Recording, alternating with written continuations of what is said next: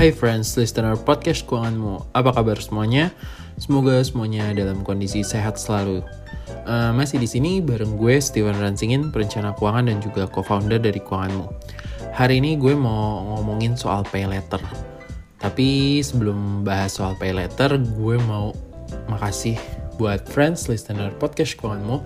Makasih banget karena udah selalu setia dengerin podcast keuanganmu.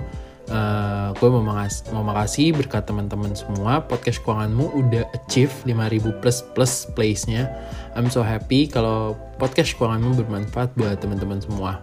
Podcast keuanganmu juga akan coba ya lebih rajin lagi lebih konsisten lagi upload episode review buku atau undang narasumber yang kompeten di bidangnya. Asik kali ya uh, boleh nih kalau teman-teman yang mau kasih masukan di IG di podcast keuanganmu di @keuanganmu official, DM kita langsung juga boleh banget atau yang mau curhat soal keuangan juga boleh loh. Ditunggu ya friends. So now di podcast keuanganmu episode ke-26 mengenal aturan main letter. Seru nih kita bahas soal utang uh, yang selalu penuh pro dan kontra dari segala macam pihak. Langsung aja kita gas ya. Podcast keuanganmu episode ke-26 mengenal aturan main letter. So listen up. By now, pay letter adalah slogan paling famous sebagai bentuk ajakan buat gunain pay letter. Tapi sebelum kita omongin lebih jauh soal pay letter, kita harus paham dulu nih pengertian dari pay letter itu sendiri. Pay letter adalah dua suku kata dari bahasa Inggris yang artinya pay dan letter. Di Indonesia artinya bayar nanti, secara harfiahnya gitu. Terus pay letter itu apa sih? Pay letter basically adalah fasilitas kredit yang tujuannya dibuat untuk mempermudahkan kita dalam bertransaksi secara digital. Ingat ya, bold underline tujuannya dibuat untuk mempermudah pembayaran penting nih pada sadar ya soalnya banyak dari kita yang punya pay letter tapi ngerasa punya uang sebesar limit pay letter yang kita milikin no friends salah besar loh tapi kita punya utang sebesar limit pay letter yang kita miliki. Itu yang benar asumsinya. Tapi itu semua balik lagi. Kalau kita pakai kalau kita nggak pakai ya kita nggak punya utang. Sedikit sebelum lebih lanjut soal bahas Pay letter, pinjaman online, dan kartu kredit itu merupakan tiga jenis instrumen utang yang berbeda loh. Apa bedanya? Nanti kita bahas di episode lain.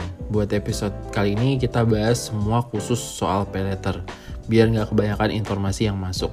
Di zaman sekarang, hampir semua bisa kita lakuin secara digital mulai dari pesan makanan, pesan transportasi, pesan tiket pesawat, belajar, beli saham, pengiriman sampai pembayaran. Kalau bahasa kerennya itu ya semuanya itu adalah cashless society.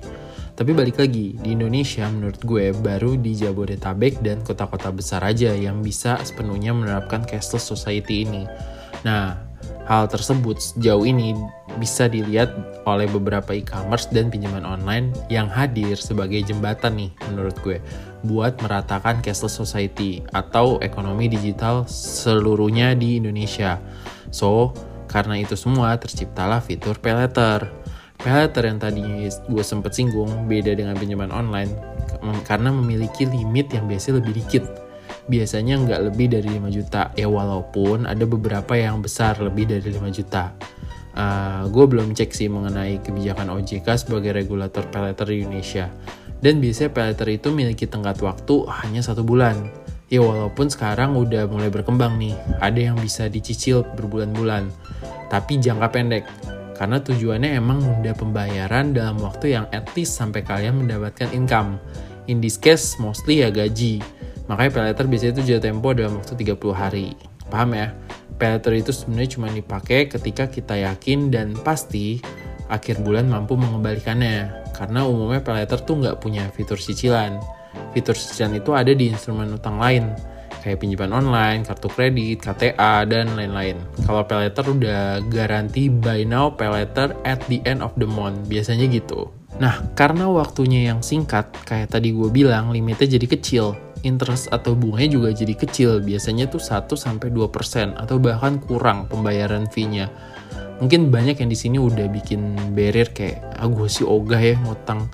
Ya nggak apa-apa juga sih gue juga nggak bakal bilang salah atau sebenarnya balik lagi kalau kita ada uang dan bisa bayar ya mending langsung aja dibayar gitu tapi kalau nggak ada terus mau terpaksa gitu kan harus utang karena sifatnya urgent ya silakan gitu. Kalau misalnya belum ada tapi kita juga nggak sabaran pengen dapat barang itu pengen dapat jasa itu menit detik ini juga ya udah dipeletrin aja.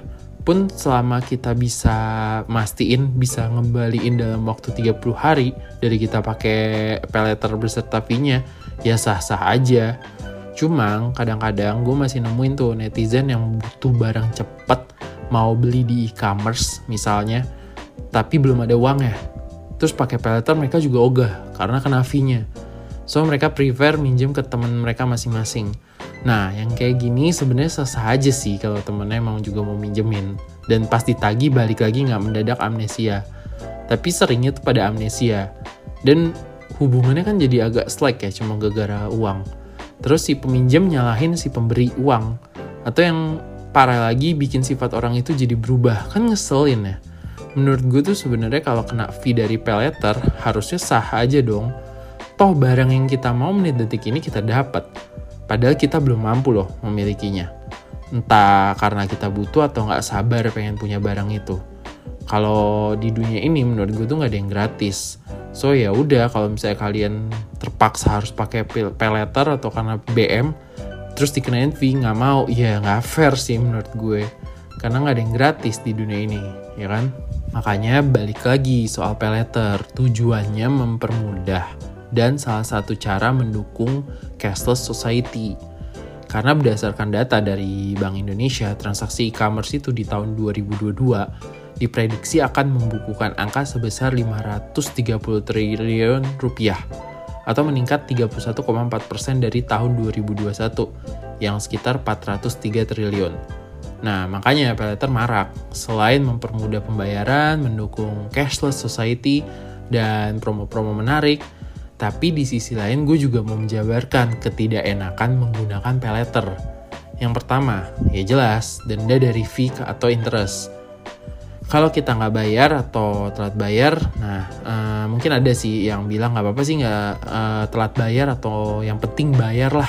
Nggak gitu friends, gue ingetin dulu di sini. Sekarang pay letter itu udah tercatat dalam Silk OJK. Silk itu kepanjangan dari Sistem Layanan Informasi Keuangan. Simpelnya tuh ya buku lah ya. Buku yang nyatet kita punya utang di mana aja sih. Baik itu perbankan atau fintech yang semuanya di bawah regulasi OJK atau Bank Indonesia. Terus apa masalahnya sama kita yang telat bayar? Masalahnya sistem ini nantinya akan mempengaruhi kredit skor kita lah kredibilitas kita dalam pemberian kredit apa pun lah bentuknya baik itu yang mau kita ajuin dalam bentuk KTA, KPR atau kredit kendaraan bermotor.